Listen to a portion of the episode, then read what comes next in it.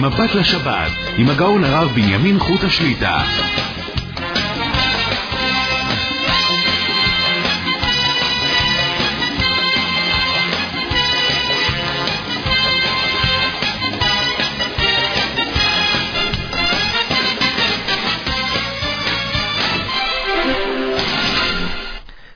שלום וברכה, ברוך השם נפגשים לשעתיים מבט לשבת, ערב שבת קודש, פרשת פנחס. נודה בתחילה לצוות המסור והנפלא, ידידנו יורם יצחק וזנה, וכן לשמחה בונים, חפץ השם מאדם יצלח להגדיל תורה ולאדירה.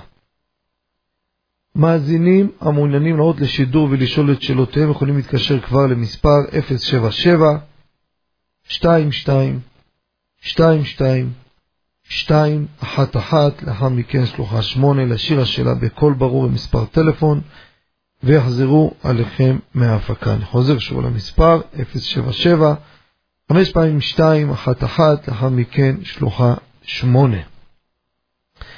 כדרכנו, אתן בתחילה את זמני התפילות בבית המדרש, אוהל רחל, ביתר עילית, בעיקר לאנוסים, לנדבקים, לחולים, למוגבלים, שיכולים ללכת להתפלל בבית הכנסת. בימות החול מתפללים בבית איתנו דרך הטלפון, ובשבת אני מפרסם את הזמני העמידות שיכוונו את התפילות לפי הזמן שלנו. כל יום תפילת שחרית קורבנות בשעה שש ורבע, שחרית, מנחה בשעה שש וחצי, ערבית ראשונה סמוך, לאחר מכן שיעור. ערבית נוספת בשעה עשר. מחר מנחה ערב שבת עמידה בשעה שבע שלושים וחמש, ערבית עמידה בשעה שמונה שלושים וחמש, שחרית עמידה בשעה תשע, מוסף בעשר, עמידה של מנחה של שבת בשעה שבע, ערבית מוצאי שבת בטלפון לאחר אמירת עבדים בין קודש לחול, בשעה 8.25, לאחר מכן חבורת הרשב"י, קוראים ביחד את הזוהר, עם ברכה שמברכים את כל התורמים והמסייעים, החזקת הכוללים והפעילות, וגם המשתתפים בלימוד הזוהר. אנחנו, שבוע שעבר, נגענו, התחלנו בנושא ברכת ברוך שעבר. הרחבנו מי תיקן את הברכה הזו, איך תיקנו אותה, הבאנו כמה דרכים בדברי רבותינו, וכעת נמשיך ניגע בעוד כמה הלכות בברוך שאמר. כותב מרן החידה ומחזיק ברכה, בקונטרס אחרון סימן נ"א, ספרדי שמתפלל במניין, שהם אומרים, מברכים את ברכת ברוך שאמר בנוסח אחר. אומר מרן החידה, הנוסח הזה של עדות המזרח יש בו סודות גדולים, והוא יאמר את זה לבדו בנוסח שרגיל לפי מנהג אבותיו. עכשיו, אני רוצה לגוע האם ברוך שאמר הברכה הזאת בישיבה או בעמידה. המנהג שעומדים בברכת ברוך שמה, כידוע, כבר בדרכי משה, ברמ"א, סעיף ז', ועוד אחרונים. גם ביחיד. אבל, אני רוצה להדגיש, מרן הרב עובדיה, בהליכות עולם, חלק א', עמוד ע"ה, כותב שעמידה בברוך שאמר זה מנהג חסידות. מה הטעם שעומדים? כותב הבח בתחילת סימן נ"ג בשם תולעת יעקב, לרמוז שרפים עומדים ממעל. אבל אומר מרן הרב עובדיה זה חסידות. מה זה משנה חסידות או לא? לדוגמה, יש אחד זקן, או אחד חולה, או קשה לו לעמוד. מותר לו לברך ברוך שאמר בישיבה. עוד דוגמה אני אתן מעשית.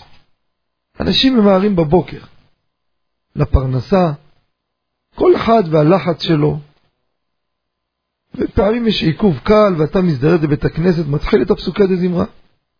הגיע לברוך שאמר, מה יעשה? ימשיך שוב בנוסע ברכב? או יגיד לא, חכה שאני אגיע, אני אצא מהרכב, יאמר את זה בעמידה.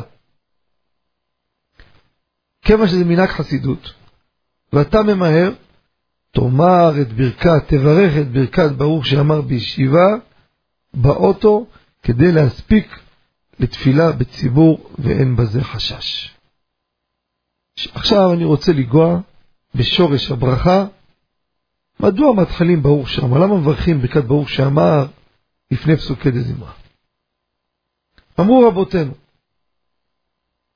לעולם יסדר אדם שבחו של מקום ואחר כך יתפלל. מה הכוונה?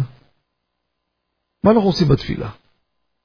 אתה חונן לאדם דעת, חוננו מאיתך חוכמה בינה ודעת, סלח לנו, השיבנו, רפאנו, השיבה שופטנו, תקע בשופר גדול. הכל זה בקשות. לפני שאתה מבקש ומתפלל על עצמך, מתאים שקודם כל תסדר שבחו של הקדוש ברוך הוא. לכן יש פסוקי דזמרה בהתחלה. אז יש פה מצווה לסדר שבחו של מקום. על זה יש ברכה, כמו כל מצווה שעליה ברכה. קריאת שמע יש לה ברכות.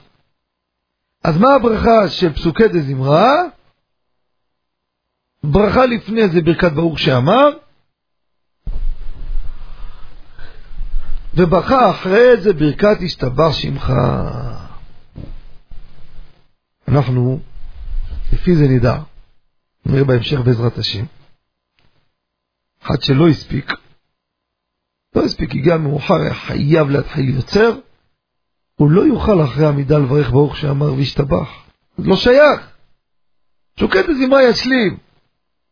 יש אומרים שגם אסור לו להשלים. למה אסור? כי זה לא מתאים. מה אתה משבח את הקדוש ברוך הוא אחרי שביקשת על עצמך?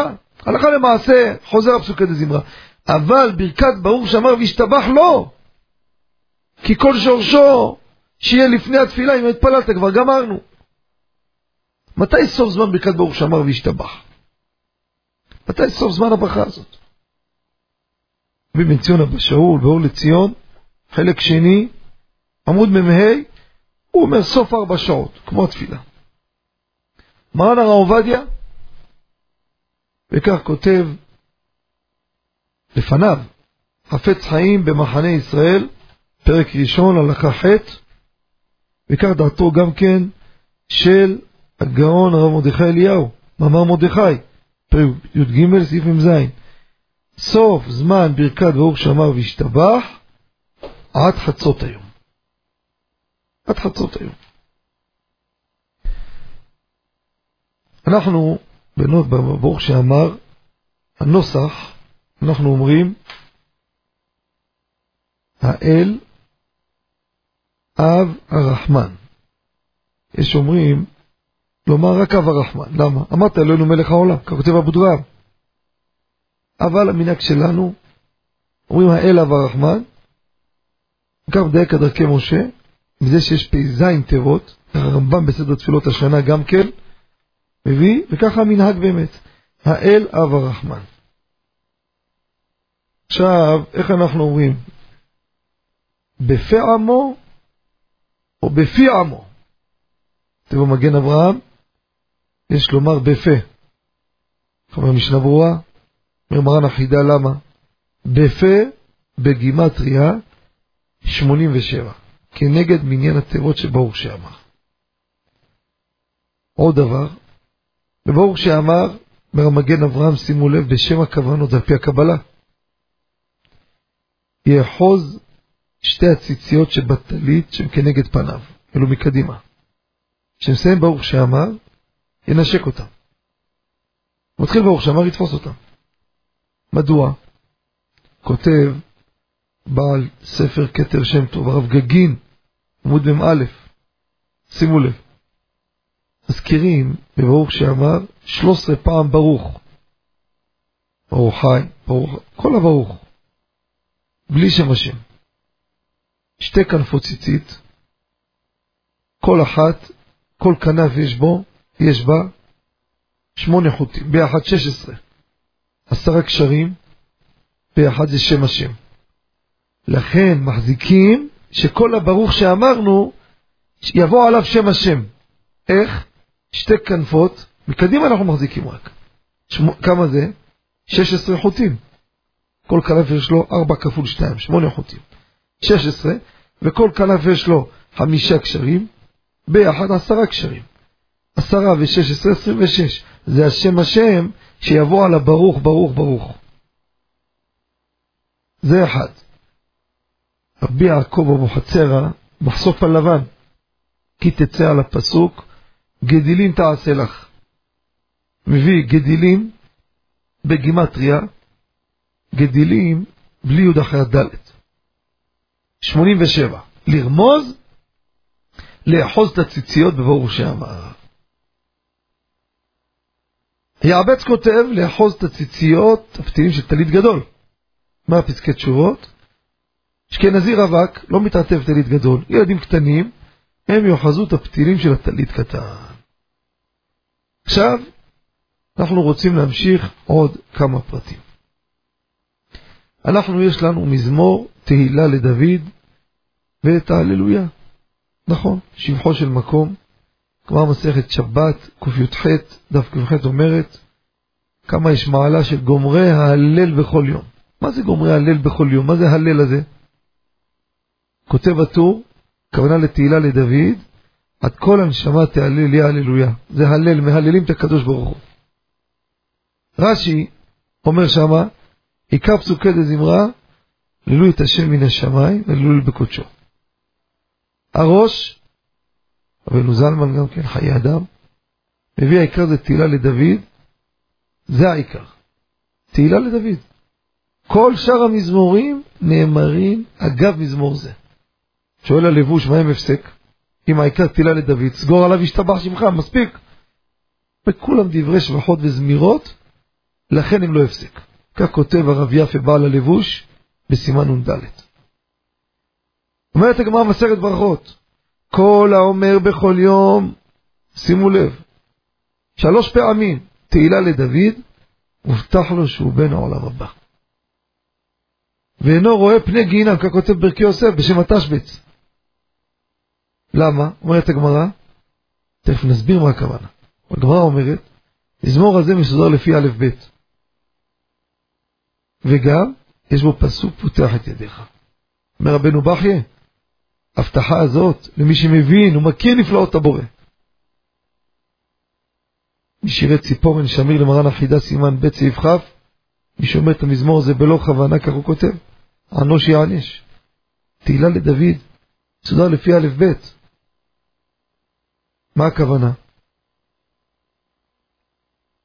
כשאומר המקור חיים, בעל חוות יאיר, אם זה הסיבה שהוא לפי א' ב', שיש בו בעצם כל האותיות בשבח, אז אתה קורא תהילה לדוד, יכוון גם בתחילת הפסוקים לפי סדר א' ב'.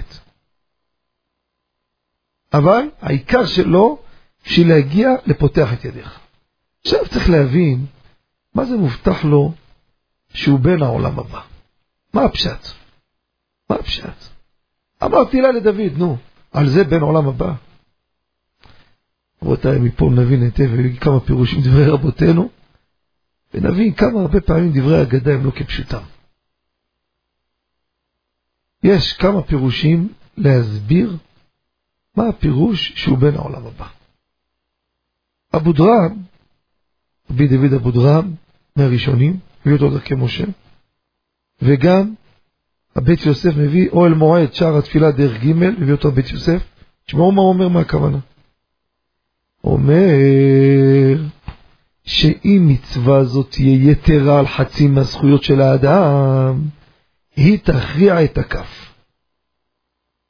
אה, שמעתם?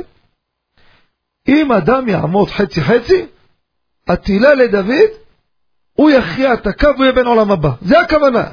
לא אחד שקורא שלוש פעמים ביום תהילה לדוד ישר וזכה לבן עולם הבא. מה הקשר? מה? מה עשה כבר? אז תגיד לי, מה החידוש? אם יש לו חצי חצי, למה שלא יכריע?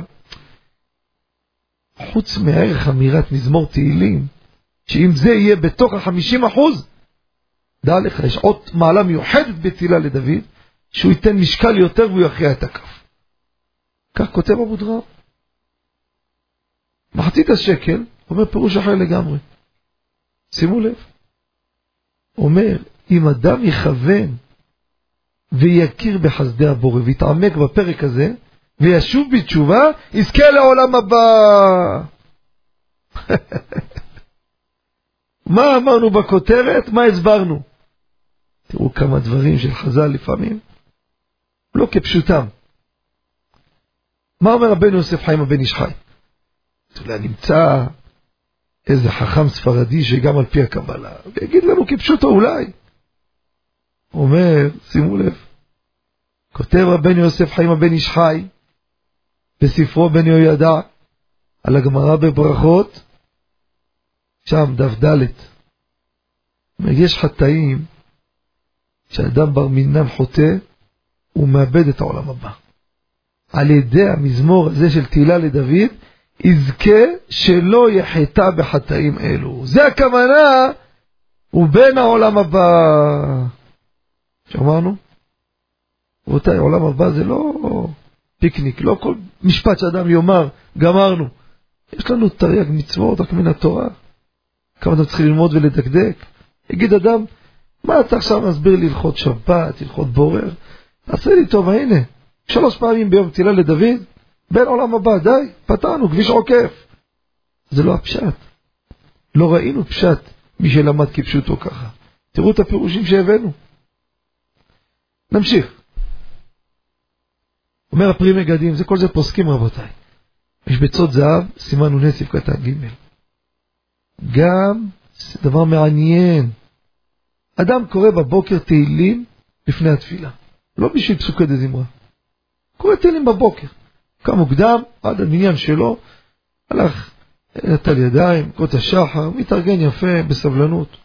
הוא קורא שם מזמור תהילה לדוד. אומר פרי מגדים, זה מצטרף להבטחה שהוא בן העולם הבא. עוד דבר חשוב, תראו את המזמור הזה כמה הוא חשוב. אדם עכשיו נמצא באיזה מקום, אתם יודעים, שומע קדיש עונה, שומע קדושה עונה. מהמשנה ברורה, סימן ס"ח קטן ט', אם הוא שמע ציבור שאומרים אשרי יושבי ביתך, דרך ארץ שאומר אותו עמהם. וכמה זה חשוב. ולמה תקנו את המזמור הזה דווקא בשחרית ומנחה? למה בערבית אין את המזמור הזה? עומד על זה רבנו יוסף חיים בספרו, ספר אחר, איפה? עוד יוסף חי, בפרשת ויקל, סעיף ד', תראו איזה יופי. וכמה אדם צריך לחיות באמונה. אומר, בבוקר ובמנחה, זה אדם, זמן שאדם הולך לפרנסה וחוזר לביתו ממלכתו. אז הוא יאמר, פותח את ידיך, והוא ידע שהפרנסה רק מהקדוש ברוך הוא. על הבוקר קם, הולך עכשיו לעבודה, כמה יעשה, מה יעשה, איך יזרום לו, יהיה כסף היום, יזרום, יהיה ברכה, לא יהיה ברכה. הלו, פותח את ידיך. בסדר, הבנתי, מצוין. נגמר היום, בצהריים, חוזר הביתה, חוזר ממלכתו. לא עשית הרבה כסף, יצא להגיד לך איזה מוכשר אתה. הלו, פותח את ידיך, תדע, הפרנסה רק מהקדוש ברוך הוא. פשט המילים, אנחנו מכוונים, פותח את ידיך, הקדוש הוא זן ופרנס, ונותן, שימו לב, לכל חי רצון, לכל חי כפי רצונו וצורכו. שמעתם? לא רק צורכו, גם רצונו. אוי, כמה עומק יש פה. מה הכוונה? הכוונה. אתם חושבים שאנחנו רוצים והשם נותן לנו לפעמים בשפע, ברוך השם רוצים בשפע. זה הצורך שלנו? לא תמיד. הרבה פעמים, אתה לא צריך כזה הרבה. רק מה? השם עושה את רצונך, אתה רוצה הרבה כך. ראיתי חידוש, חבל שלא רשמתי את זה. לפני כמה שבועות, אצלנו בבית המדרש, בליל שבת שאני דורש, אמרתי להם את החידוש הזה, אני אמצא אותו בעזרת השם. כותב אחד המפרשים, אוי, אוי, איזה דבר רבותיי. ענק, ענק הדבר הזה, תשמעו טוב. אומר, הפרנסה הכי משובחת וטובה שהבורא נותן לאדם, הסכיתו ושמעו. הפרנסה הכי משובחת שהשם נותן לאדם, זה שהוא נותן לו קצת. אה. מה אתה מדבר? שימו לב. שנותן לו מעט ועם זה הוא חי, וזה מספיק לו ולא חסר לו, זה הפרנסה הכי נקייה וטהורה מהבורא יתברך. למה? הנה, אתה חי מקצת, לא צריך יותר, יש ברכה. אומר אבל אדם שלא כל כך חי את האמונה הזו, ואז הוא יראה שמיים, אבל הוא לא חי את הדבר הזה טוב, אז הוא אומר לקדוש ברוך הוא, למה קצת, תן לי הרבה. לא, אתה לא, אתה לא כנראה לא מספיק בנוי לדרגה הזו, אתן לך מספרים יותר גדולים. אז הוא נותן לו יותר. אבל הפרנסה הכי אמיתית, הכי טובה, הכי חזקה, זה המועדת. וואי וואי וואי. הפוך על הפוך. אותי וסייעתא דשמיא. זה מה שכתוב. לא ניתנה תורה, אלא לאוכלי המן. מה זה המן? מעט. לא רק מעט. גם אם ייתנו לך קצת יותר, יבאיש, וירום תולעים. ואדם אוכל ושבע ומרוצה ומבסוט. וניתנה תורה למי? לאוכלי המן. מי שהגיע לדרגה גבוהה, זה המינימום שלו. פשעה. אבל כשבחין את הבורא, הנה הבורא יתברך, רואה את האדם הזה, אתה לא כל כך חי את הדבר הזה ככה. בסדר, אם זה הראש שלך, פותח את ידיך ומשביע לכל חי רצון. אני אתן לך לא רק לפי צורכך, אלא לפי רצונך. אתה רוצה לראות בחשבון בנק כמה אפסים פלוס. אף שבאמת אולי אתה לא צריך את זה. קח! על זה הוא אומר, פותח את ידיך ומשביע לכל חי רצון. פשעה, אותה איזה מושגים אחרים לגמרי. ראיתי את החידוש הזה, פשש, בחיים לא חשבתי שיש דבר כזה. גם הציבור הרים גבה. מיד הוא חשבנו בדיוק הפוך. שאל אותי, אבל ראינו עשירים? יש עוד סיבות לעושר. אבל מבחינת פרנסה, אם יש לך את הקצת, ועם זה אתה חי טוב, אתה ורעייתך ובני ביתך, חי טוב. זה הפרנסה הכי, משו... הכי גבוהה. אה. מהכף החיים, פותח את ידיך ראשי תיבות, פ' א' י', סופי תיבות, ח' ת' כ'. הוא משביע בגימטריה ח' ת' כ'. הם שמות של הפרנסה. כך כותב טעמי המנהגים, עמוד תקמ"ח תקמ"ט. והשם הזה פ"א י' זה שם משמות ע"ב. וגם באטבש, ח' תכ' זה ס"א ל', גימטריה, שם אדנות בי"א ה' ד' ו' נ' י', כך כותב הבן איש חי, שנה ראשונה חוקת, סעיף י"ד. כל זה בלוע ומובלע ופותח את ידיך ומשביע לכל חי רצון. אדם לא כיוון בפסוק פותח את ידיך. בשולחן ערוך, חוזר. איך בפסוק הזה לא אמרת? כל הפסוקי דזמרה. נגרר על המזמור הזה. והמזמור הזה כולו, על הפסוק הזה, השיא של השיא זה הפסוק פותח את ידיך. כותב החיי אדם, כך מביא המשנה ברורה גם כן בדעת הלבוש, כך כותב מרן הרב עובדיה. בלקוט יוסף, הישן, חלק ראשון שהוא כתב, עמוד ע"ה, חוזר, מי שלא אמר, חוזר על הפסוק, וממשיך אותו עד סוף המזמור. אומר הלבוש, מה קורה אם הוא לא כיוון בכל תהילה לדוד? כיוון רק בפותח את ידיך. יש כאילו מגיע פותח את ידיך, וואה, מתעוררים עם כל הידיים, עם כל הציציות, עם כל העוצמה. צריך לכוון בכל המזמור. כיוון רק בזה, לא צריך לחזור.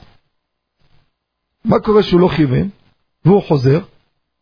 אומר בן איש חי, בספר עוד יוסף חי ויגש סעיף ח', יעשה הפסק מעט. מה פותח את המזבח כל רצון, נזכר.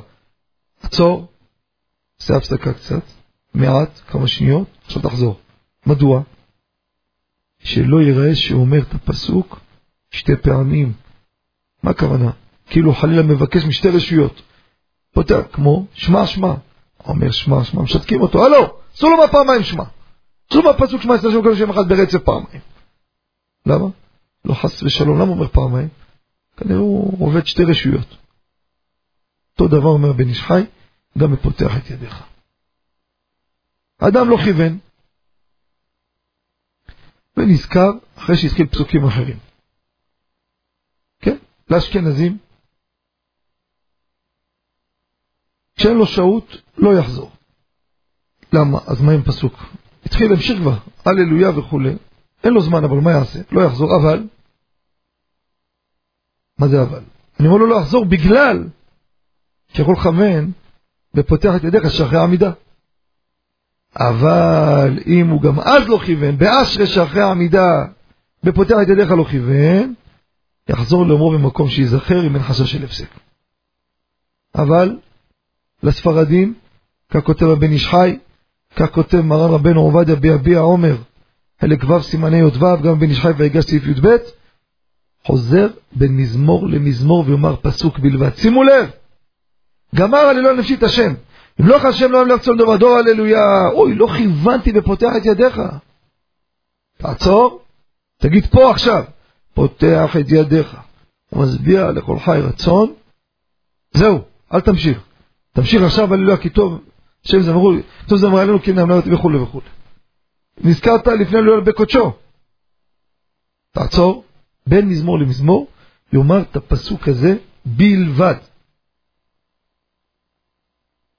עכשיו, מה קורה אם הוא לא כיוון? נזכר אחרי פסוקי דה זמרה. אז אמרנו, כוון בפסוק שאחרי עמידה, או שלפני תפילת מנחה. למה? כי כל הטעם לאמירת שלוש פעמים, למה שלוש פעמים? כותב בארוחות חיים, כדי שיוכל לכוון אם נשכח בפעם הראשונה. תשימו לב כמה זה חשוב לכוון בפסוק הזה, שזה עיקר הפרנסה. למה שלוש? למה שלושה פעמים? אם לא כיוונת בראשון, הלו, ניתן לך בהמשך עוד גלגל הצלה. איפה? אחרי העמידה. גם שם הוא הזדרז, לא הספיק, אין בעיה, לפני מנחה. מה זה לפני מנחה? בתחילת מנחה אשרי. עכשיו, יגיד אדם, אה, זה ככה? אז אני כיוונתי בשחרית, עזוב, אני ישר לא אכוון. אין דבר כזה. למה? תקנו לומר שלוש שלושה פעמים, גם אותם בכוונה. עכשיו, עוד פרט קטן, אם הוא כיוון בפסוקי דה זמרה, אבל לא כיוון ב... לפני הוא בא לציון אחרי העמידה, או במנחה, פה לא ראיתי דבר מפורש, לעניות דעתי נראה שלא יחזור. למה? כי הוא כיוון בראשון. כל המטרה של השלושה שיהיה כוונה, כיוון בראשון. ככה נראה לכאורה על פי הראשונים. לא ראיתי דבר מפורש בדבר הזה, עד רבי מישהו יש לו מקור, יביא לנו. לפני שנצא להפסקה, עד כאן זה הפתיח ההלכתי. לפני שנצא להפסקה אני רוצה להודיע, השבת הזו הקרובה רבותיי, לתושבי יבנה, שבת תהיה שבת שכולה תורה, בהלכה, במוסר, כדאי מאוד, אנחנו נהיה השבת, בעזרת השם, ביבנה הירוקה, בית הכנסת יוסף תהילות, רחוב השייטים 6, שם כל השבת אנחנו נהיה, חוץ מהצהריים, בשכונה אחרת, רחוב הנשיאים 3, משכנות יעקב, בשעה רבע לשתיים, שיעור בהלכה עד רבע לשלוש, לפני כן מנחה. הציבור, תושבי יבנה, באזור מוזמנים, שבת של התעלות, עם עונג שבת, תעקבו אחרי המודעות, יש הרבה תורה השבת להרבות תורה. אנחנו נצא להפסקה, למאזינים שרוצים לראות לשידור יכולים להתקשר למספר 077, 5 פעמים 2, 1 1, לאחר מכן שלוחה 8, להשאיר את השאלה בקול ברור במספר טלפון, נחזור אליכם מההפסק, מה, מההפקה. כמו כן לא לשכוח, מכריזים השבת צום י"ז בתמוז, יחול ביום ראשון, מהבוקר, מעלות השחר ועד צאת הכוכבים. כל אחד יסתכל בלוח באזור שלו, זה הצום של י"ז בתמוז, שמתחיל שלושת השבועות, בעיקרון מתחיל כבר מהשבת. לגבי שהחיינו, מותר לברך על פרי, אבל בגד לא מברכים גם לא בשבת. אז אם רואה השבת לברך שהחיינו, לא. למה? מתחיל כבר. כי י"ז בתמוז חל בשבת. כצום הוא נדחה ליום ראשון. מי בא מועד את המקורות לדבר הזה. אנחנו נצא להפסקה, מיד נשוב למאזינים המחכימים בבקשה. אתם מאזינים ל"מבט לשבת" עם הרב בנימין חוטה.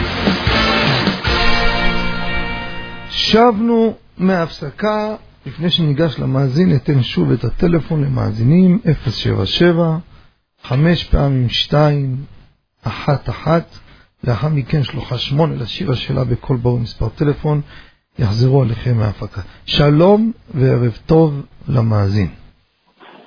שלום עליכם הרב, ערב טוב. שלום עליכם. ראשית כל יישר כוח הרב על כל הפעילות, כל הזיכוי הרבים. ממש נהנים ממה. שרב. אה, מחשבה קטנה, הרב, חשבתי, אה, ממש לפני השאלה, בהקשר מה שהיום היה את הביקור של הנשיא, הרב היה מחזק אותי כל הזמן בעניין של המשיח, וחשבתי אולי זה קשור, קצת שהגמרא אומרת שירוץ אדם אה, לראות את מלכי אומות העולם, ושידע להבדיל בין אה, מלכי אומות העולם לישראל. חשבתי ככה, שזה קשור קצת ככה בפעמים משיח. חשוב מאוד. אתמול בלילה מישהו דיבר איתי ותיאר לי מה שקורה פה, המסוקים והמכוניות, משלחת מאוד מעניינת. ברור שכיוונתי לדעתך, זה מה שאמרתי לו. אמרתי לו, לא סתם תקנו ברכה, שאם יזכה ויראה, יבחין, נראה מה זה, מה הולך להיות, ובקרוב נזכה לראות מה זה ביאת המשיח. זה דוגמית של הדוגמית. בקרוב בעזרת השם. יישר כוח.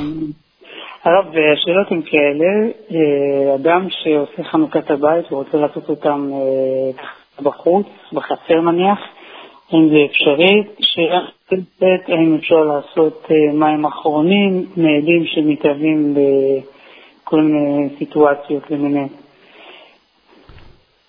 מים שנצחו מיידים. כן, בדיוק. יפה. שאלה ראשונה, שאלה מעניינת. קיץ, אדם עושה חנוכת הבית, ואתם יודעים, יש בתים קטנים, זוגות צעירים, רוצים להיות במרפסת, אוויר טוב, שם נעשה את חנוכת הבית. האם לעשות כך, או לא, דווקא בתוך הבית, להצטמצם. כידוע לכולם, כל טעם חנוכת הבית כדי לקדש את הבית. כולם כתבו על זה, כל אחד בלשונו, מי שיר במקורות ברב אלפיה ועוד, להסיר את כל הקליפות ורוח רעה וכל מיני דברים רעים. חנוכת בית מגרשים את הכל. מי שיראה בספר הבית, סימן כ"ב עוד ב' מביא אותו בספר אין למה מכשול, חלק ראשון עמוד ק"ע. אומר על התיקון, כדי להסיר הרוח רע והקליפות, ובפרט אם גר שם גוי עובד עבודה זרה, וכן אם גר שם רשע, או עם הארץ, לקדש הבית בתורה ושירה. אם זה ככה, שכמה שאלו אותי את השאלה הזו, לעניות דעתי, בדווקא לעשות את התיקון, את הלימוד, דווקא בתוך הבית. להצטמצם. נשים הן לא קורות התיקון. ואם זה עם האישה, בעל הבית עם אשתו, נשים יהיו בחצר באוויר, יהיה להם כיבוד. בסעודה נראה שיותר קל. אם הוא עושה ברכות או סעודה, אפשר שיאכלו בחוץ. אבל עיקר הלימוד, הזוהר, כל התיקון שקוראים, התיקון הזה, תיקון חשוב מאוד. זה, רבותיי, בדווקא. אני לא יודע אם יועיל אם יעשה אותו בחצר. זה, מו, זה כמו שיעשה אותו אצלו, אצל ההורים שלו והוא גר ברחוב אחר. אין קשר בכלל. חייב להיות התיקון בתוך בין קירות הבית. כי זה מטרת התיקון. עכשיו השאלה השנייה, שאל המאזין לגבי מה קורה מים שנוצרו מקור וחום. האם אפשר לעשות בהם מים אחרונים? בעבר דיברנו, כתבנו לזה גם תשובה, והקדים אותנו בתשובה שכתב בזה, הגאון רב גדעון בן משה, שלושות יראו משפטיך, חלק א', סימן ב', הוא הביא שם כמה נימוקים בטוב טעם לגבי מגבונים. אדם נמצא במקום, אין לו מים. עכשיו הלך, קנה איזה פיתה, אכל אותה באוטו, איפה הביא מים עכשיו? זה ברכת מזון. יש לו מגבונים באוטו. מגבונים של התינוק, מגבונים נתנו לו במסעדה, מגבון כזה עטוף, לקח אותו איתו. גם על הטעם של מלח סדומית, וגם מים שהרגו את הנפש, מעשה שהיה. כל זה, גם על ידי מגבון רטוב או נייר רטוב, גם כן אפשר. אפילו כף החיים מביא בקפ"א סיב קטן ז', אין לו מים, מנקה בעפר. כמובן מצווה זה מים, אבל לא מעכב. יש, נקטו אפילו שרוק גם כן מועיל. רוצה כבודכם למה? העיקר להסיר את המלח. כמובן שזה רטוב. גם הגאון הרב גמליאל רבינוביץ, יש לו כמה ספרים, גם אני עוד אחד, חלק שני סימן ל"ג, ככה דיבר עם הגאון רב חיים קניבסקי גם, אם תופח על מנת להטפיח, מה זה? בוא נוזל, אם אני אגע בו, אני אעביר את היד למקום אחר, הנוזל יעבור, זה כמות נוזלית, גם כן אפשר. כל דבר נוזלי, אותו דבר פה לגבי מים שנוצרו מאידוי, קור וחום, כל דבר שנוצרו מעדים, כמו של המזגן וכדומה, הם נוזלים, פשוט וברור שהם ראויים למים אחרונים ואין בזה בעיה. יישר כוח גם על החיזוק, גם על השאלות המעניינות, ושיהיה לכם שבת שלום ומבורך. ברוכים תהיו. נעבור למאזין הבא. שלום וערב טוב. שלום לך הרב, דברך מינו. שלום רבי דוד. מה שלמה? ברוך השם, רב הרב. בכבוד. אה, הייתה שאלה, הרב, מאוד מעניינת, בשבועות שהיה האחרון, אה, קיבלו את המלאכה ביום טוב, אז אה, הייתה בעצם שאלה שאני באמת אפשר להדליק אותה, אז באמת הביאו גוי, באמת קיבלה שהחלקה בעצם מדגה בנן, ולא בעיה. השאלה היא כזאת עכשיו, גוי שהטיח את המלאכה, האם גם לכבות מותר או לא? כיוון כותב הרי בסימן תק"ד שאסור לכבות את ה... אין מכבים אה, לא את הברכז ולא את הגדרה. כן.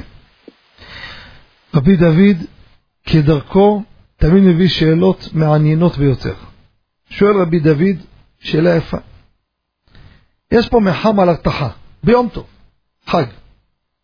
מה זה הרתחה? המים רותחים, וימשיכו לבעבע לבעבע, מים מתאדים, בסוף ייגמרו המים. האם מותר לכבות את המחם הזה ביום טוב על ידי גוי, ואני אוסיף בשאלה גם על ידי יהודי. עד כדי כך. זה השאלה. איך הגיע להרתחה? אז הוא סיפר סיפור שחיבו בטעות, הביאו גוי, הדליק את המחם. הדליק והלך. מה יישאר איתכם שם?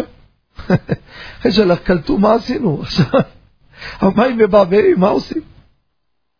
אז יש פה שאלה מאוד מעניינת. ומה שכבודו הביא לבקעת, אני אגיד את הכללים וניגע הלכה למעשה. כידוע, נגענו בזה בעבר, כיבוי לצורך אוכל נפש בגחלת ממתכת. נסביר. אני רוצה לכבות או להנמיך, להנמיך גז זה גם נקרא כיבוי, לצורך יצירת המאכל. מה הפירוש? נדיר, ויש דוגמה נדירה, זה סיר אורז. מה זה סיר אורז? יש פה גז, אש על גז גבוה, שם את הסיר, מתחיל לרתוח, אבל אוטוטו הארז יישרף. ואם אני אוציא אותו מעל האש, אז הוא לא יתבשל, מה עושים? האשכנזים, אם יש אפשרות, מדליקים מבער נוסף נמוך, מעבירים את הסיר לשם, יקר לו להנמיך. כי זה אוכל נפש, זה מכשיר אוכל נפש. וואלה ספרדים, כך פוסק מרן הרב עובדיה ועוד, תנמיך את הגז. הנמכה זה כיבוי, מותר. למה? כיבוי לצורך נפש, ואין פה גחלת מעץ שאתה עושה פה גחלים. זה הבקעת שכבודו אמר. שם אסור, כמו גחלים של מנגל. שם אסור לזלף מים על הסטייק. כי זה גחלת מעץ. אבל בקירה עם גז, זה גחלת ממתכת. אין בעיה. לכאורה, לכאורה, מי ששומע את זה אומר, רגע, אם ככה, בואו נכבה את המחם. כי אם לא נכבה אותו, מה יקרה? לא יהיה לנו מים, ייגמרו המים. אבל זה לא נכון. למה? מה? לכאורה זה אותו דבר. שימו לב. אורז או אוכל, אם אני לא אבשל אותו אז לא לי את האורז. מים, מה יקרה? יתאדו המים ויגמרו? אין בעיה. נבשל עוד פעמיים. תוסיף מים שם כל הזמן, מה הבעיה? מה הבעיה? אורז, אין לך אפשרות, מה תאכל? זה שונה לגמרי. אלא יש לדון. שימו לב, יבוא מישהו יגיד לי, תשמע, בסדר, אתה מדבר יפה, אבל אתה יודע מה יקרה עוד מעט? המים ייגמרו, והמחם הזה יישרף. קודם כל צריך לדעת, יש כפתור ביטחון במחמים, שהמים נגמרים, הוא מקפיץ את הגוף והוא נכבה. זה דבר ראשון צריך לדעת את זה. אין מה לפחד. אבל אם זה ישן והוא מפחד, נזק כספי, אז אין בעיה. מה זה אין בעיה? שבות דשבות, כיבוי דרבנן. לומר לגוי זה דרבנן, במקום הפסד, כמה מאות שקלים, זה הפסד צורך גדול. או במקרה, גם בלי זה, ביום טוב, שפה עדים, יעשה לי פה כל המטבח, יהיה פה בלאגן, יש פה ילדים, בקיצור, או מסוכן, יביא גוי. לכן הלכה למעשה, מותר לומר לגוי שהוא יעביר את המחם ממצב הרתחה למצב שבת, ואין בעיה. אבל כשיהודי יעשה את זה, אין צד להתיר, וזה לא דומה לסיר שעומד על הגז, שאנחנו מתירים, כמו בתנור, אפייה או בישול, שיש מקרים מסוימים שדיברנו בזה, באחת התוכניות, כתבנו על זה תשובה בליבת דילכתא עם הסבר של כל תכונת התנור, יש פעמים שאני מכבד את הגוף ממש, ביום טוב, יהודי, מותר, לצורך האוכל. פה זה שונה לגמרי, כפי החילוק שחילקתי. יישר כוח רבי דוד, נהניתי מאוד מהשאלה. למסקנה נכון, אז יצאה לי שאלה אם המחם עומד בעצם להתקלקל, ואם לא... אז אמרתי, עניתי. לא- הוא לא יתקלקל כי הוא יקפוץ, וגם אם אתה חושב באמת שיתקלקל כי הוא ישן, אז יביא גוי. כי פחות מזה אי אפשר. שיהיה לכם שבת שלום ויישר כוח. כן, אנחנו יוצאים להפסקה. אתן שוב טלפון של למאזינים, 077 22 22 211 לאחר מכן שלוחה שמונה לשירה שלה בקול ברור מספר טלפון, נחזור עליכם מההפסקה. אנחנו יוצאים להפסקה, מיד שבים למאזינים המחכימים והמעניינים ביותר, בבקשה.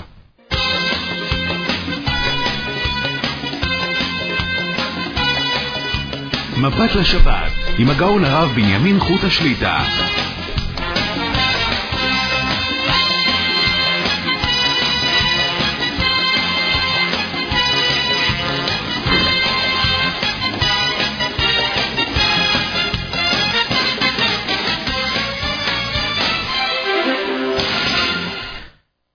שלום וברכה, שבנו לשעה שנייה מבט לשבת, ערב שבת קודש פרשת פנחס. נודה שוב לצוות המסור והנפלא, יורם יצחק וזנה וכן שמחה בון, עם חפץ השם אדם יצטרך להגדיל תורה ולאדירה.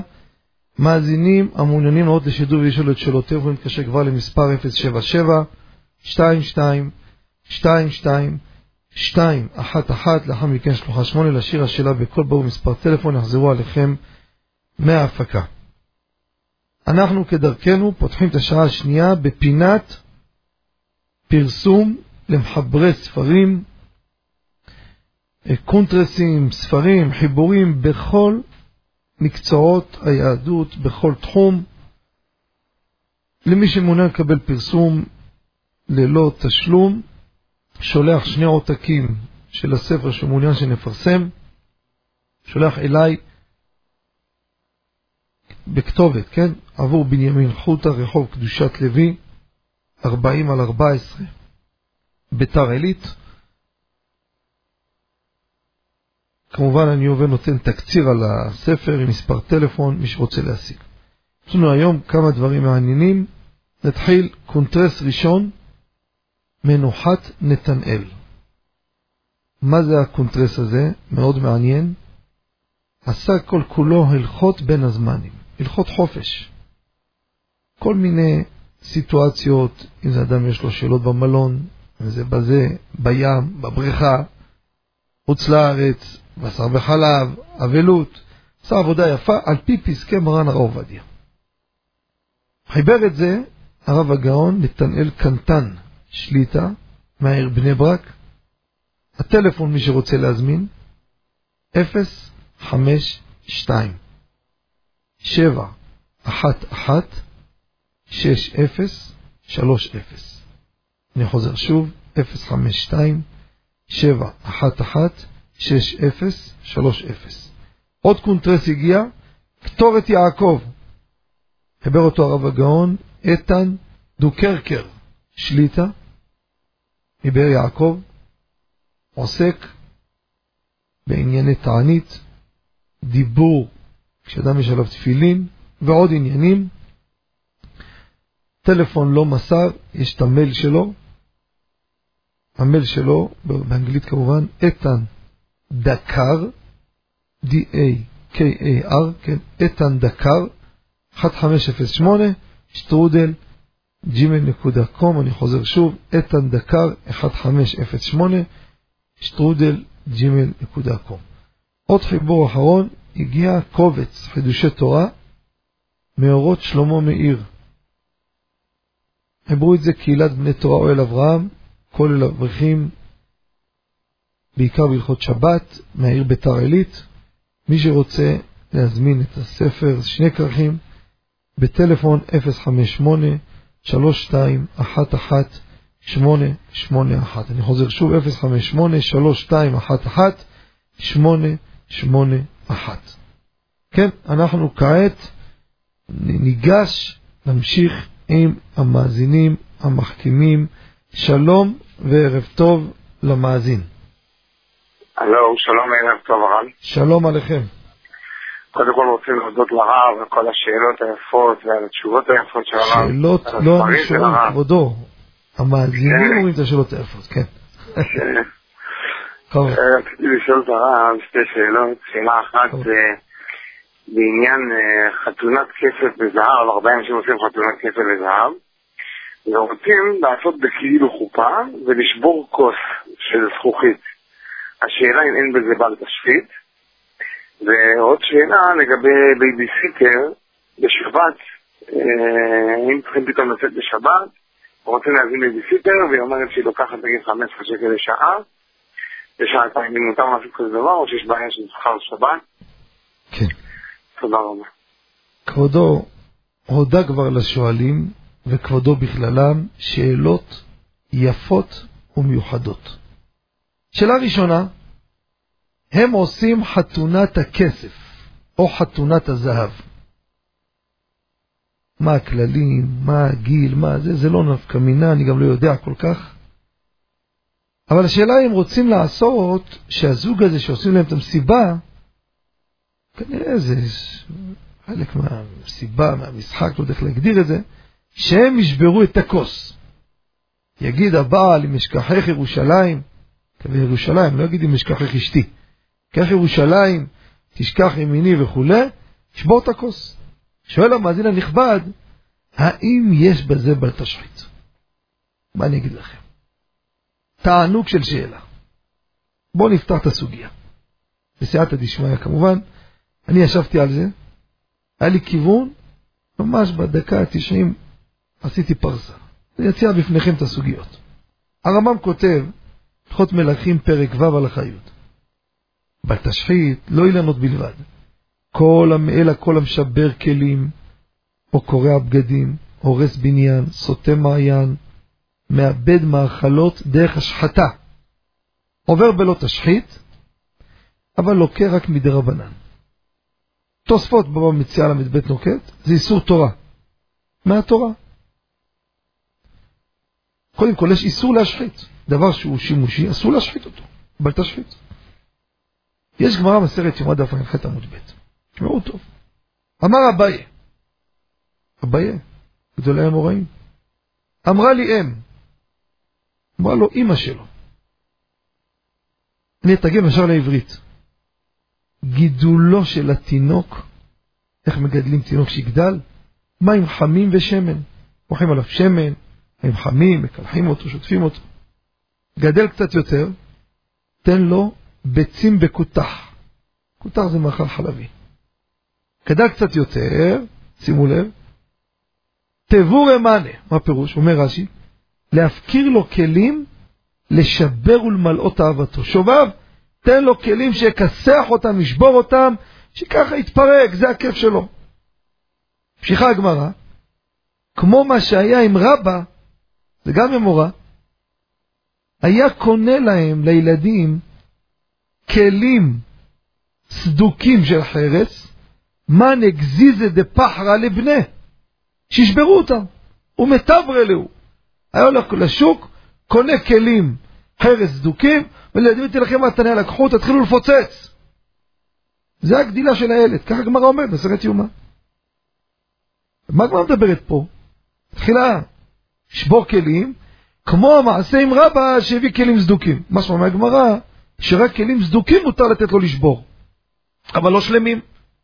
שמחתי שראיתי הגאות יעבט בסוף הגמרא, כותב, קנה סדוקים כדי שלא יעבור בל תשחית. מפורש פה, כלי שלם, אסור לשבור אותו. ומצינו עוד מקום.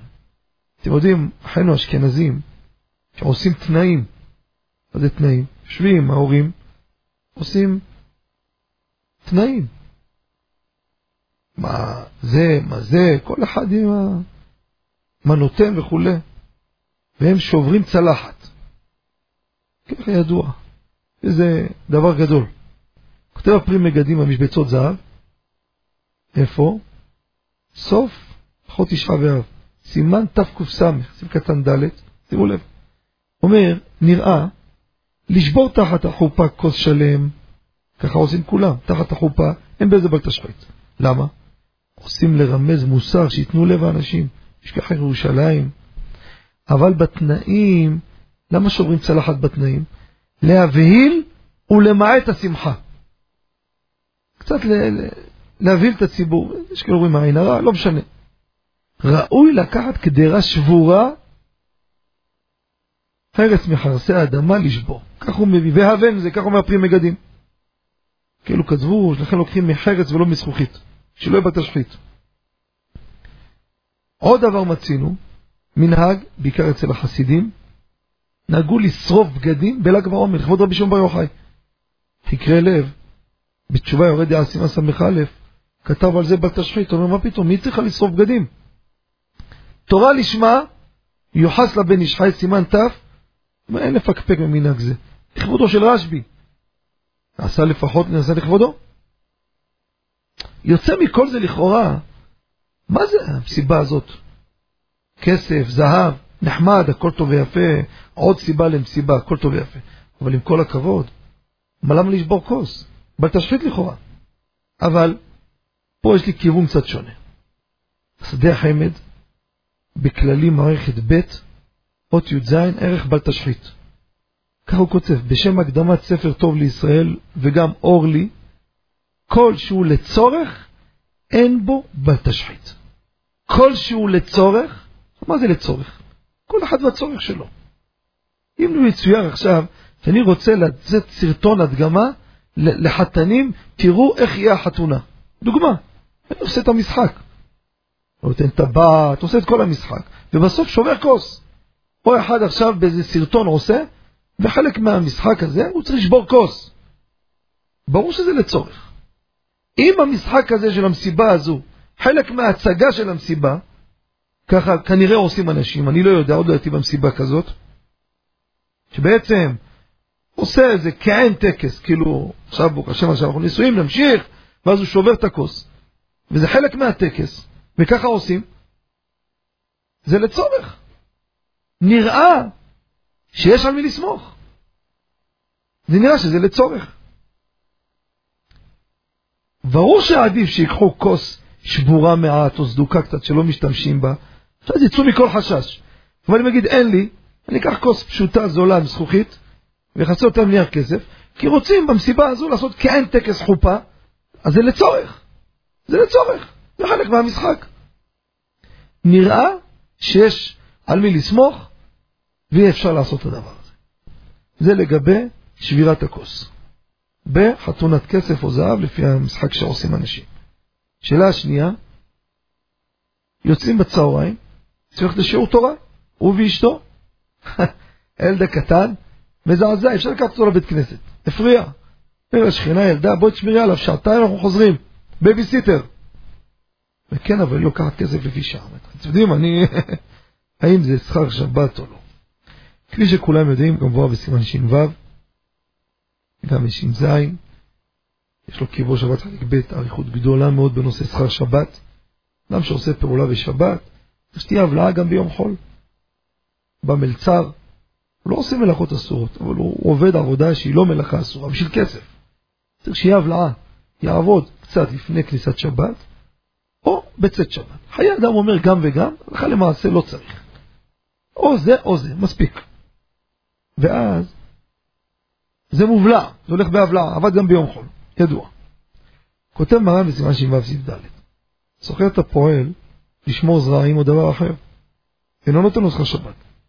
מה שלא נותן לו שכר שבת, אין אחריות שבת עליו. לא, אתה לא משלמים שכר שבת, נכון? שבת לא משלמים, אז אחריות שבת לא עליי. וכולי. היה שכיר לשבוע, לחודש, שנה וכולי, נותן לו גם, שזה מובלע, גם שבת נכנס בפנים, לפיכך אחריות שבת עליו. ולא יאמר תן לי של שבת, אלא מה יגיד? תן לי שכר השבוע או חודש, או שכר עשרה ימים. זה שולחן ערוך. הבאנו בקיבו שבת חלק ב' עמוד רס"ה. ביאור הלכה כותב, דיבור מתחיל במקרה, גם בדעת הבית יוסף כותב את זה. שימו לב, זה חשוב. אם הפועל התנה איתו, שישלם לו כך וכך לחודש. הוא עובד כל החודש כולל שבת. שבת כמובן לא עבודות אסורות חלילה.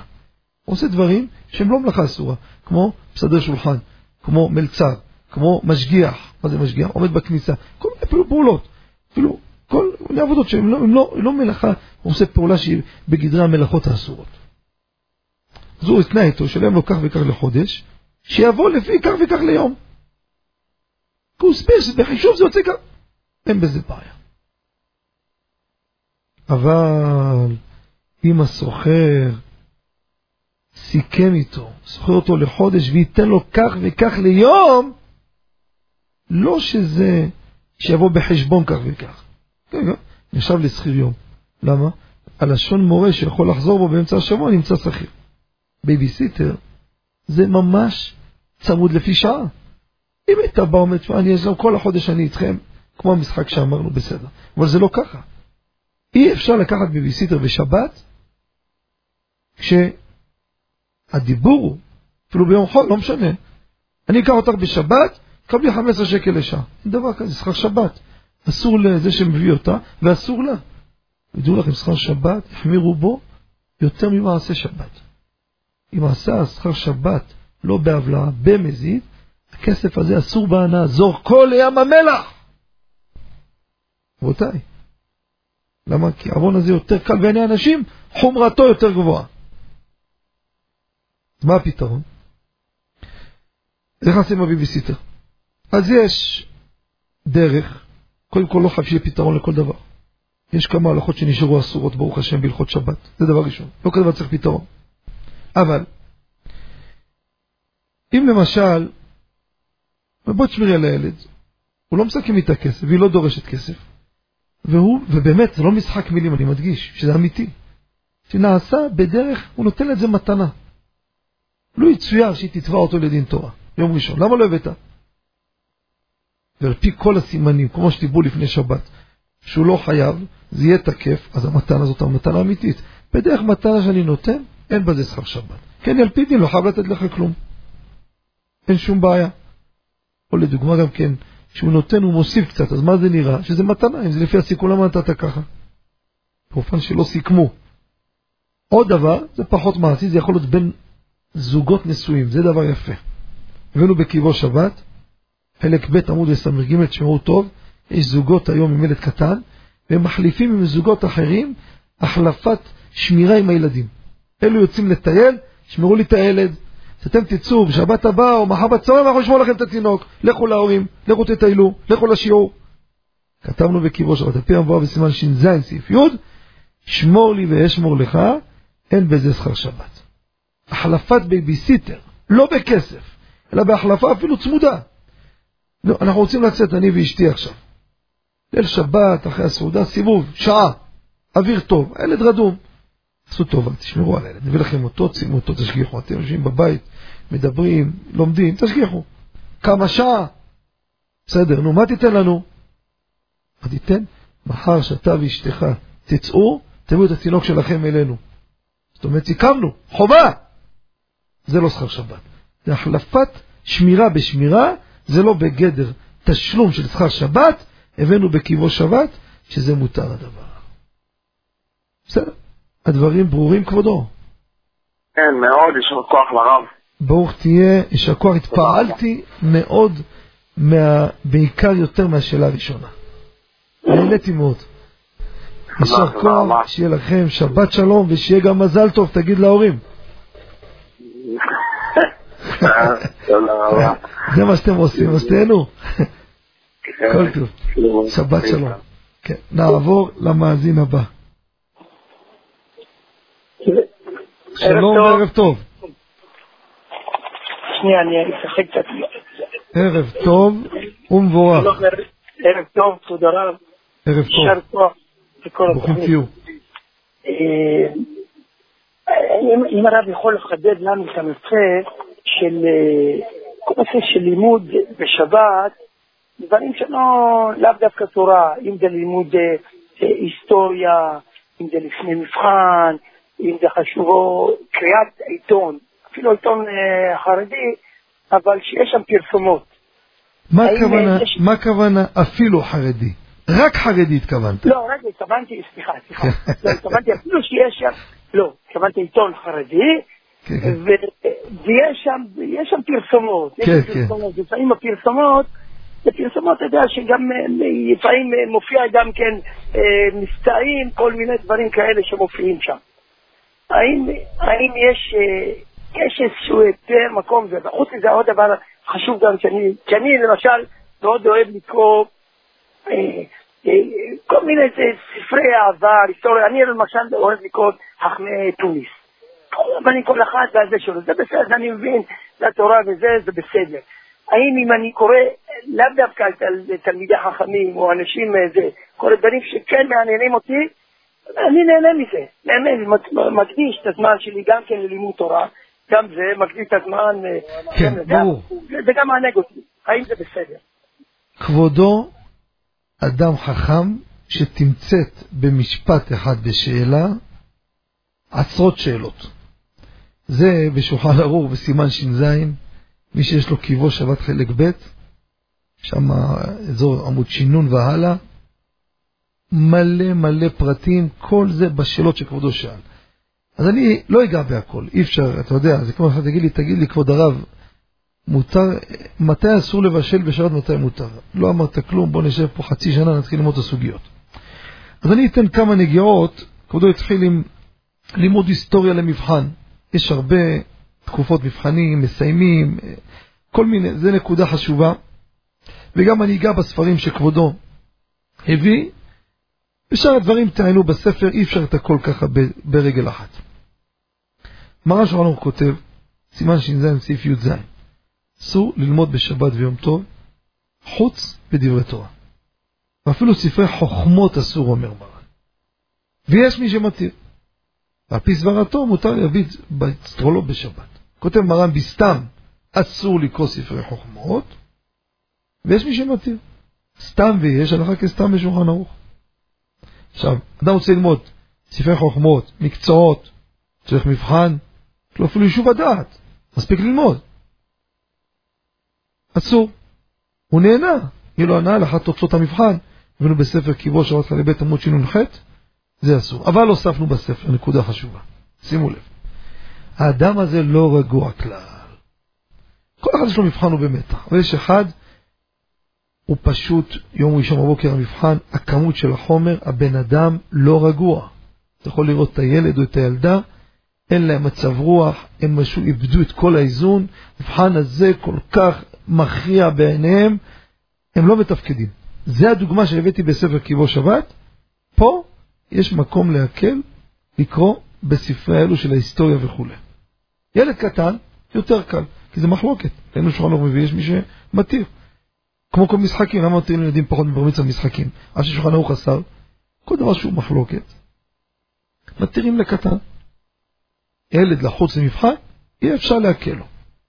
עכשיו, ספרים שהם דברים, כבודו הזכיר איזה דוגמה, דברים שהם בעייתיים בעצם.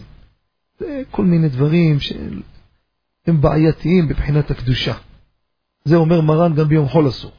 אסור. חכמי תוניס הזכרת, זה מצוין, מה? חכמי תוניס זה היסטוריה מדהימה, אין לי שאלה בכלל, זה ברור.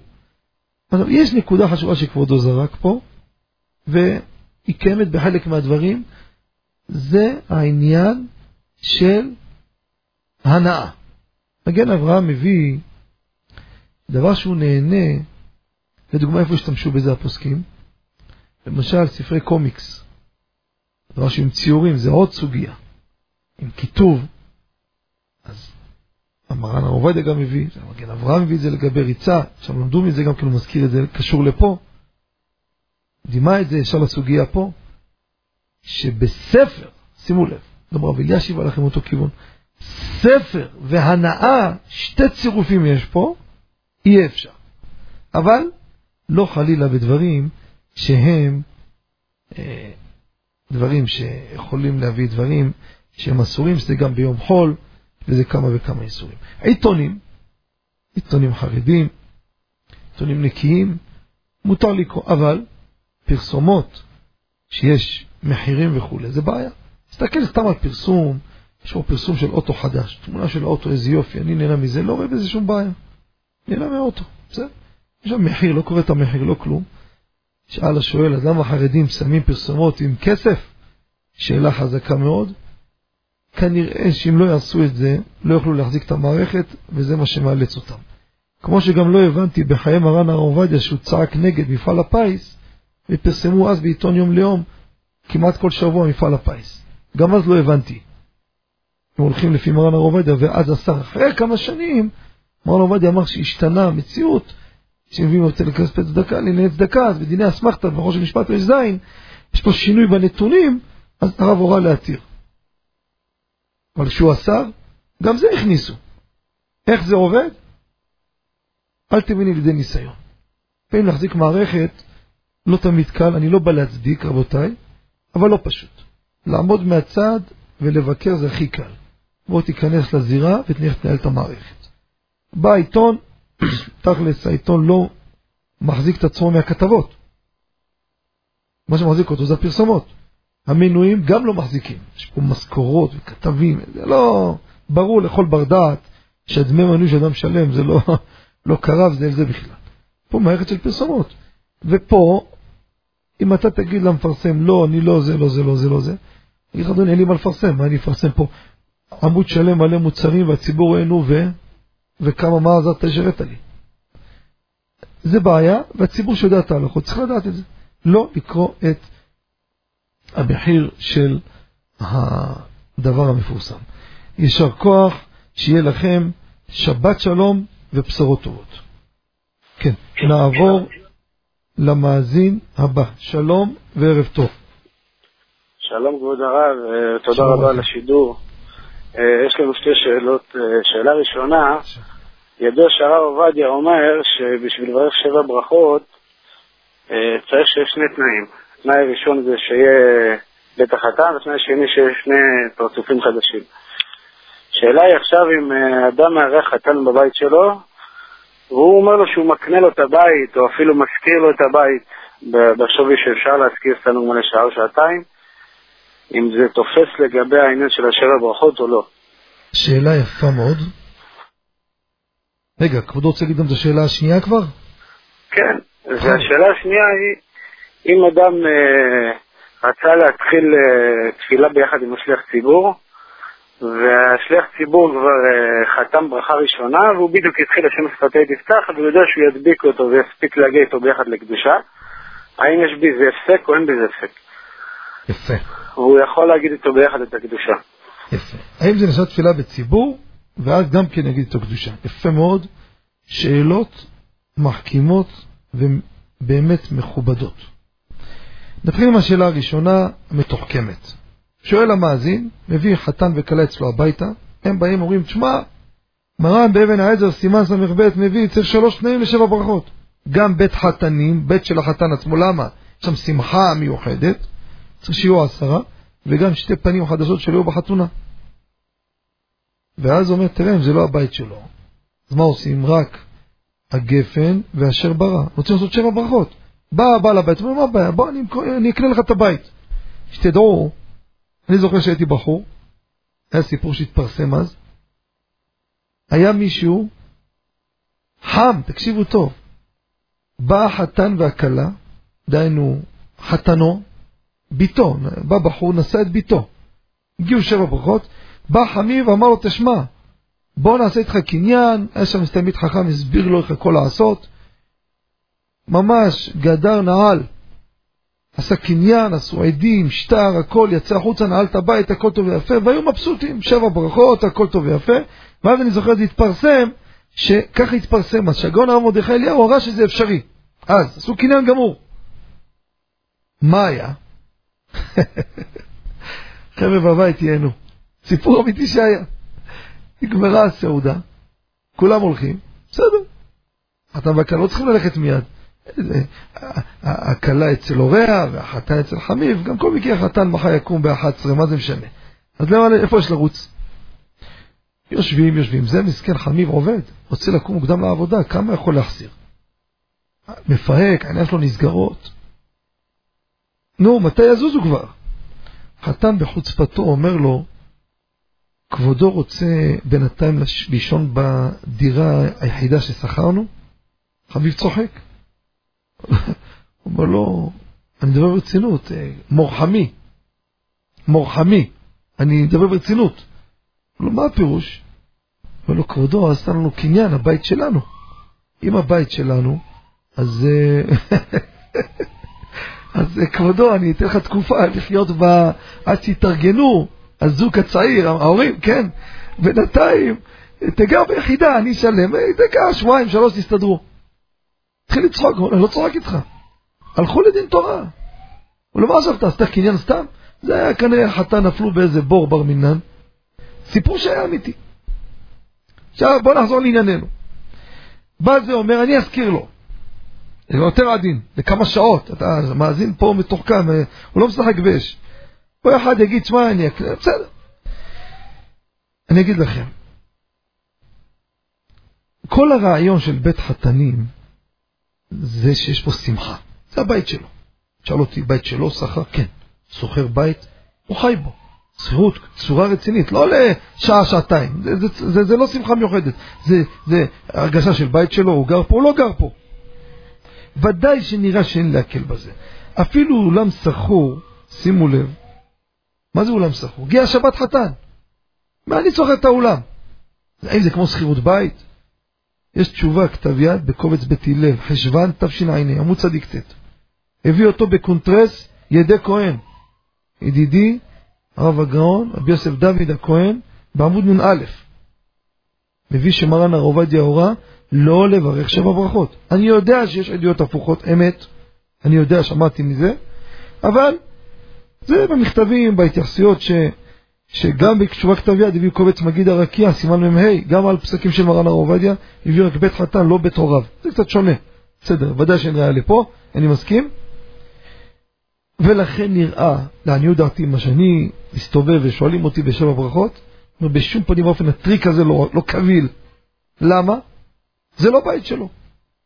תאמינו לי, אם חמיב גר בווילה של שלוש קומות, הוא יותר נהנה להיות שם בשבע ברכות, באיזה גינה עם בריכה ויופי והכל, יותר מההוא שסוחר, וגם שם אף אחד לא יגיד לו תעשה שבע ברכות. למה? כי תכל'ס זה לא שלך. פה לכמה שעות וכל המשחקים, זה משחק, זה שום דבר, לכן לא יועיל. לגבי השאלה השנייה, שאלה חשובה מאוד, שואל המאזין הנכבד. אדם הגיע באיחור, מזדרז, עכשיו תכף השליח ציבור מתחיל את החזרה. הוא רוצה להתפלל בציבור, מה יעשה עכשיו? יש לנו שולחן ערוך בסימן קט, סעיף ב'. אם מתחיל להתפלל עם שליח ציבור, שימו לב, כשהגיע עם שליח ציבור לנקדישך, יאמר עמו מילה במילה, כל הקדושה, כמו שהוא אומר. יאמר עמו מילה מילה בקעת האל הקדוש, שומע תפילה, גם יכוון כשיגיע שליח ציבור למודים, יגיע גם הוא למודים. כדי שישחים הציבור במודים. כך כותב שולחן ערוך. עכשיו, שואל המאזין, תראה, הוא לא הספיק להתחיל איתו מיד. זה החזן התחיל בריצה, זה בינתיים עוד נמצא בעזרת אבותינו. אז הוא רץ מהר, והחזן יותר לאט, אומר, אני אפגוש אותו בנקדישך. אני לא מתחיל איתו מההתחלה ממש. ביאור הלכה במקום, דיבור המתחילים מתחיל, מביא, אם עמד להתפלל מקודם שליח ציבור, מתוך כוונתו המרובה, הוא התחיל לפני כן. או מאיזה סיבה הגיע לקדושה בשליח ציבור, או להפך, התחיל אחרי שהתחיל השליח ציבור, שמתם לב? שתי דוגמאות. התחיל לפני, הוא מכוון לאט לאט. לאט לאט, והשליח ציבור יותר מהר, ייפגשו בצומת נקדישך. או הפוך, התחיל אחרי שהתחיל השליח ציבור, וחמד שהאריך השליח ציבור, אז הוא הספיק להגיע לשם. אומר הביאור הלכה, גם לדידי אינו מותר רק דיעבד. ידוע הדין, כשאין לו עצה אחרת, ישמע את הקדושה. ותן לו דרך אחרת, בדיעבד זה תופס. זאת אומרת, ודאי שיגיד את הקדושה איתו, וזה תופס. אבל צריך להגיד פה חידוש גדול מאוד, רבותיי. חידוש עצום מאוד. תשמעו טוב. כותב החתם סופר בתשובה סימן ד', תשמעו טוב. אני אקרא לכם ציטוט, משפט קטן מתוך התשובה שלו. תפילה עם חזרת השליח ציבור היא התפילה בציבור האמיתי. אומר החתם סופר באמת, ככה צריך להיות. לא יהיה לחש. למה לחש? ברוב העמדת מלך. תן לשליח ציבור להתחיל את העמידה, וכולם תקשיבו, תענו איתו. הוא אומר שאתה מתחיל עם השליח ציבור, זה תפילה בציבור אמיתי. ככה הוא כותב חתם סופר, זה משהו מדהים. בא אגרות משה, רבי משה פיינשטיין, אור החיים חלק ג' סימן ט', כותב עליו רבותיי, לכאורה הוא דברי טעות. אומר, מה, איך הגעת לזה החתם סופר? כל חזרת העמידה למי תקנו? למי שלא בקיא. אז איך הפכת את זה שזה התפילה בציבור האמיתי? הפוך. ככה טוען עליו אגרות משה. בא הרב אוזנר, איפה? יש ספר חשוב הלכות תפילה, של הרב פוקס, תפילה כהלכתה, תראו בסוף הספר עמוד תקל"ו, שם מכתב, הערות של הגאון רבי שמואל הלוי ווזנר, בעל שבט הלוי. שם הוא מעריך עמוד וחצי, לא, לא נלאה את המאזינים, שהוא דוחה את האגרות משה ומחזק את החתם סופר.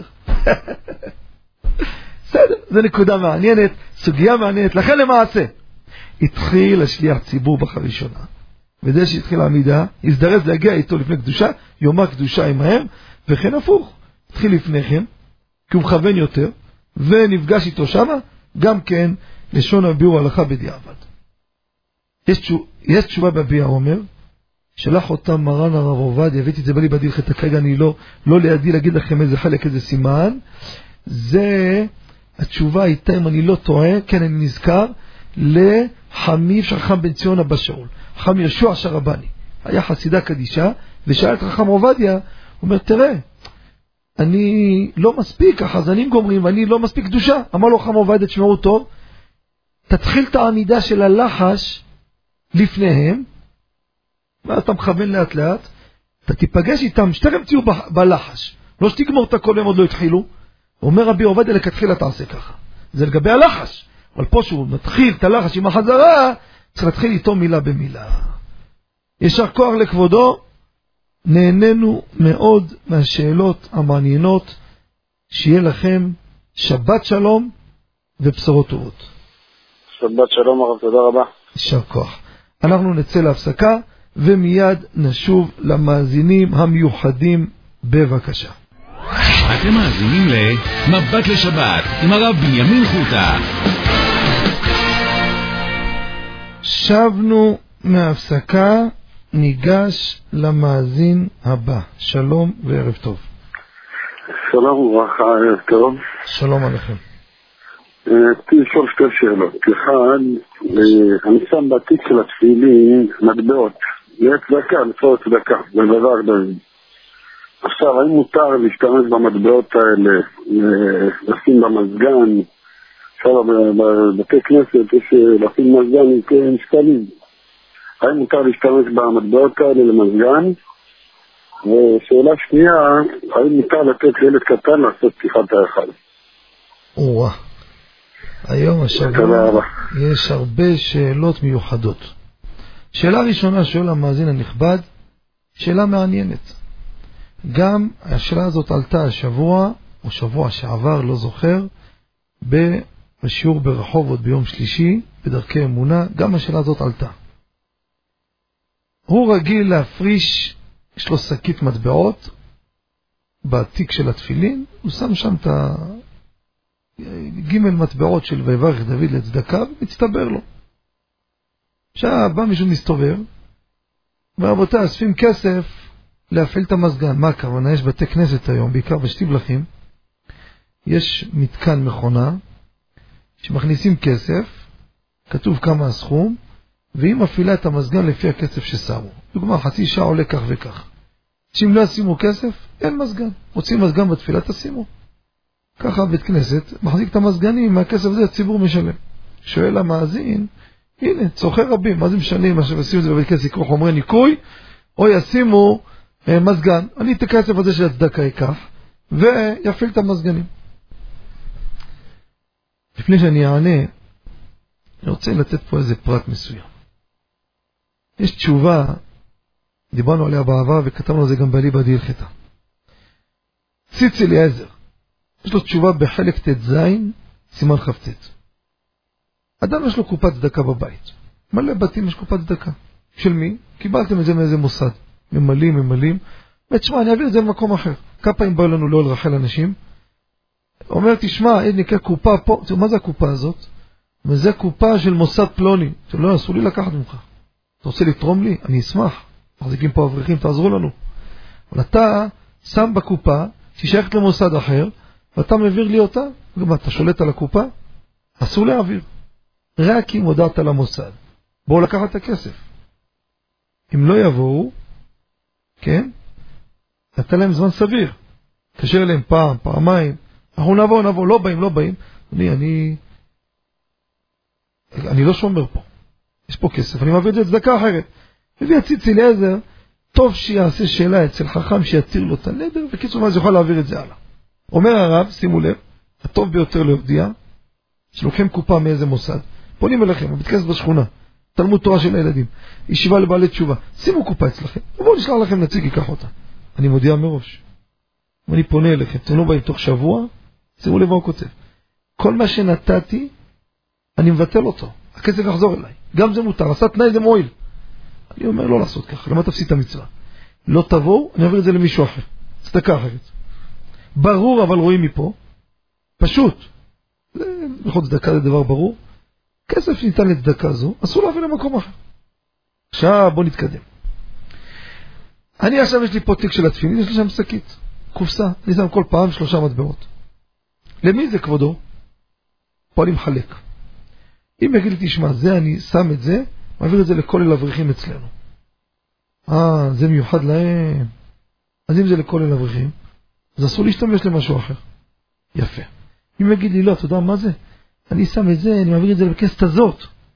כן, אני מעביר את זה, מתמלא, אני שם, נותן את זה לגבאי. גם פה אסור לך להפעיל מזגנים. למה? אתה הגבאי פה? אתה המנהל פה? אתה חושב שהכסף הזה שלך? זה כמו אחד שייכנס לבית כנסת, יוציא כסף מהקופת צדקה ויפעיל את המזגנים. הנשמע כדבר הזה? זה גנב. כספך הפרטי תעשה את זה. אתה רוצה להוציא תרומה נוספת למען הכלל, גם מצווה תרשב לך. אבל אחרי שהפרשת את זה לצדקה, נכון לבית כנסת הזה, ופה אתה יושב מתפלל עכשיו. אבל נשאר לבית כנסת, יש פה אחראי, יש פה גבאי, יש פה מנהל, יש פה רב, הוא יחליט מה יעשה בכסף, אתה לא תחליט. מה, יבוא אחד מתפללים ויגיד, שמע, זה של כולנו, אני יוצא מהקופה, יקנה חומרי ניקוי, זה גנב. אז מה אתה מתפלל פה? אז מה אם אתה תורם פה? אני, לעניות דעתי זה דבר פשוט. לא תוכל באופן הזה להוציא את הכסף ולהגיד, הנה, הנה מתפללים פה, בוא ניתן להם. אם הגבאי יסכים לך, אומר לגבאי, תגיד לי, אז הגבאי מוסמך עכשיו להפעיל להם את המזגנים. זה אותו דבר, מה לי יפעיל ככה ככה, הכסף הזה כל מקרה נכנס לכיס השני שלו. זה רק נשפך לקופסה, הוא פותר מוציא את זה. אז אם הגבאי אמר לו, המוסמך אין לי בעיה, אבל כל עוד שלא, לעניות דעתי, אסור בשום פנים ואופן לתת את זה לצורך הפעלה של המזגנים לאותם מתפללים באותו בית כנסת, שהכסף ניתן לצורך אותו בית כנסת. פשוט בעיניי. אבל, אם הוא מפריש את זה, הוא אומר, תראה, לא לפה ולא לכל אל אחר. לצדקה, אבל אני לא מתכנן ספציפית למישהו. כל מטרת צדקה, כל צורכי רבים אני אעשה בזה. או, זאת אומרת, אתה יכול לקחת את זה עכשיו, לקנות פה כיבוד לאנשים, צורכי רבים. אנשים לומדים פה, עושה להם ברכות, מותר. אני אפעיל מזגנים לרבים מותר. פה יהיה מותר להפריש את הכסף מהשקית וללכת ולהפעיל את, ה, את, ה, את המזגן על ידי המכונה, כי הכסף הזה כיוונת לצורכי רבים. מליח המליאתם. רבים האלו, רבים אחרת, זה גם צורכי רבים. אנשים מתפללים, צריכים מזגן. כל מי שיתרום לבית כנסת כסף, מפעילים מזה מזגן, זה הוצאה. אתם יודעים כמה עולה להחזיק היום חשמל? השבוע רק אצלנו אוהל רחל שילמתי מעל 2,600 שקל רק חשמל רבותיי. יודעים מה זה להחזיק היום חשמל של בית מדרש? מזגנים של האברכים, האור, המקררים, המחם, מכינים. ודאי שזה צדקה. אין ספק שאם אדם יגיד, אני תורם לחשמל, ודאי צדקה מעולה שבצדקה. ולכן אם הוא כיוון לצורך זה, מראש הוא הפריש, מצוין. אז הוא בא, אומר, אני עושה מזגן לכל המתפללים. מצוין. מה זה שאני תרם לגביי, תפעיל מזגן השבת הזאת, כל המזגן של השבת עליי, או תפעיל עכשיו, מצוין. ככה נראה בחילוק, תלוי איך הוא ניווט את הנושא הזה של הכסף שהוא הפריש בתוך השקית לצדקה. שאלה השנייה, שאלה מעניינת. ומה אני אגיד לכם? אין לי מקור חזק לזה. אין לי מקור, בואו נגיד כמה זה חזק. יש דיוקים, זה לא... ילד קטן, הנה, קנו עכשיו פתיחת ההיכל. זה שקנה, מה נוצאת לילד הקטן הזה, אתה בוא מותק, אתה בגיל שבע פתח את ההיכל. ככה היה, משפחה מתעקשת דווקא הוא. אני, אני, ברור לי, אני יודעתי, כן? כבוד ציבור, אה, אתם יודעים, דברים שמבוגרים עושים, לא מתאים. ולומר איסור, אני לא יכול לומר איסור. זאת אומרת, אם קנו, מתעקשים על זה, שהקטן יפתח את ההיכל. לא רואה בזה בעיה. לא רואה בזה בעיה. ככה נראה לעניות דעתי, אה, לא, נראה, לא, לא רואה בזה חשש הלכה. אם מישהו מאזין, יש לו כיוון או טענה חזקה, אני מוכן לשמוע. זה גם לא אחד שמוציא ידי חובה. מוציא ידי חובה יש מושג בהלכה, כבוד ציבור, רואים אפילו בר מצווה, בן 14 אפילו. רק לחיים שלו אפילו עוד לא התחיל לגדול לו השערות בכלל, זה נקרא לא יטמע לזקנו, אסור לו להיות חזן בקביעות. יש מושג כבוד ציבור. פתיחת ההיכל, גם רמת ספר תורה נותנים לילד קטן שעכשיו עושה בר מצווה. הוא מרים ועוזרים לו. לעניות דעתי, אני לא רואה פה בעיה. מה אני אגיד לכם? חשבתי וחשבתי, נראה שאם רוצים לתת לקטן, יש להם סיבה מסוימת, נראה שאין בזה בעיה, ויכולים לתת לו לפתוח את ההיכל. יישר כוח לכבודו, שיהיה לכם שבת שלום ומבורך. כן, אנחנו מתקרבים. אה, יש מאזין, מחילה, מחילה, יש עוד מאזין בזריזות. שתי דקות, אוי אוי אוי. שלום, שלום וברכה למאזין. שלום הרב. שלום וברכה. שלום, אה, אה, הרב, אני רוצה לשאול אה, שתי שאלות. אוי אוי אוי. שאלה ראשונה, האם בפתאום הקטורת אומרים שרף או שרף? כן. אז ככה, אני אענה על זה. בואו בוא, נשאיר את השאלה הבאה לשבוע הבא ברשותכם. לא נשאר לנו הרבה זמן, בסדר? בקושי דקה וחצי. אז ככה, המנהג שלנו שאנחנו אומרים שרף, שרף, לא אומרים שרף, מה ההבדל בין שרף לבין שרף? שרף זה המיץ שיוצא מהעץ, וככה המנהג שלנו, ככה גם כן בסידור עם רפי, שרבי חיים הלוי גם כן ככה הביא, ככה גם כן הביא באור תורה רבי מאיר מזוז בטבת תשנ"ה, והביא שגם מרן הרב עובדיה היה אומר מלשון מיץ, לא מלשון שרפה, בשין ימנית. ככה המנהג. מי שאומר שרף, לא משתבש. כך כותב זוכרנו לחיים, מרבני זמיר, רב פרץ, אורח חיים חלק ב' עוד ג', תכ"ב, מרבותינו הספרדים הקדמונים, חכמי זמיר, הוא כותב כל נוסח לא משתבש, המנהג של הספרדים, גם בסידורים הידועים, לומר את זה בשין ימנית. לגבי עוד שאלה, ברשותכם לא נשאר זמן, צריכים להיפרד, בעזרת השם בלי נדר בשבוע הבא. תודה רבה למאזין, שבת שלום ומבורך. אנחנו מקיימים אה, כבר בסיומה של התוכנית, נודה לצוות המסור, יורם יצחק וזנה, וכן שמחה בונים. חפץ השם בידם יצחק הגדיל תורה לאדירה, להזכיר לציבור השבת, תושבי יבנה, יבנה הירוקה, בבית כנסת יוסף תהילות, רחוב השעתים 6, שבת שכולה תורה. בצהריים, באזור אחר ביבנה, במשכנות יעקב הנשיאים 3, בשעה רבע לשתיים, שיעור בהלכה, הציבור מוזמן, שבת אנחנו נבוא, יהיה שבת עם עונג שבת, ריבוי תורה, תודה לכם, יהיו ברוכים, שבת שלום, ונשתמע בשבוע הבא, וכל טוב.